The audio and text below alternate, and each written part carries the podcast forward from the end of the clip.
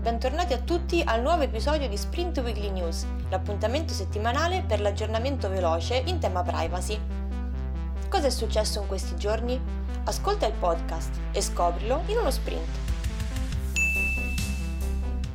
Con una recente ordinanza, la Corte di Cassazione si è pronunciata su un caso riguardante il potere del pubblico ministero di disporre il sequestro probatorio di cose costituenti corpo del reato o di cose pertinenti al reato perseguito, per estrarre e trattenere copie dei dati digitali immagazzinati, al fine di condurre le proprie indagini con una palese ingerenza nella sfera privata della persona indagata.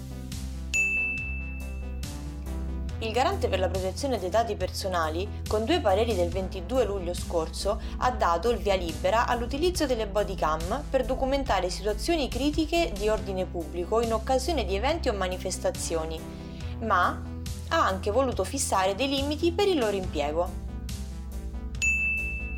La Corte di Cassazione, in una recente ordinanza, ha ricostruito il quadro normativo e giurisprudenziale del diritto dell'adottato a conoscere le proprie origini e del corrispondente diritto all'anonimato esercitato dalla madre naturale al momento del parto. il garante italiano per la protezione dei dati personali ha richiesto a Facebook una serie di chiarimenti sugli smart glasses dotati della funzionalità Facebook View, al fine di valutare se gli occhiali rispettano tutte le norme a tutela della privacy. Con tre provvedimenti del 22 luglio scorso, il garante privacy italiano ha applicato una sanzione complessiva di oltre un milione di euro a Roma Capitale, alla società di servizi ATAC SPA e a un subfornitore per non aver tutelato i dati degli automobilisti che parcheggiano nel territorio del comune di Roma.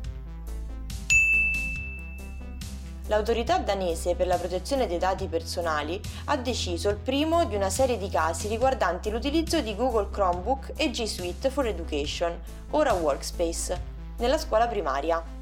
Nella decisione viene affermata la responsabilità del comune per garantire che le apparecchiature e i programmi informatici siano utilizzati in modo tale da rispettare le norme sulla protezione dei dati e in particolare per garantire che i trattamenti effettuati non vadano oltre lo scopo prescritto dalla legge.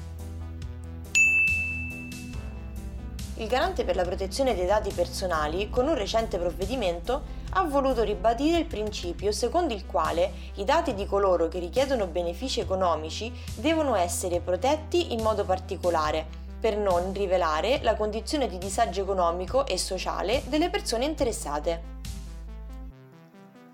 Hai appena ascoltato le notizie più importanti della settimana in tema privacy. Vuoi approfondire questi argomenti o leggerne altri? Consulta il nostro portale online www.sistemafairplay.it. Se ti è piaciuto quello che hai appena ascoltato, seguici, così non ti perderai nemmeno un appuntamento. Siamo anche su LinkedIn, Facebook e Instagram.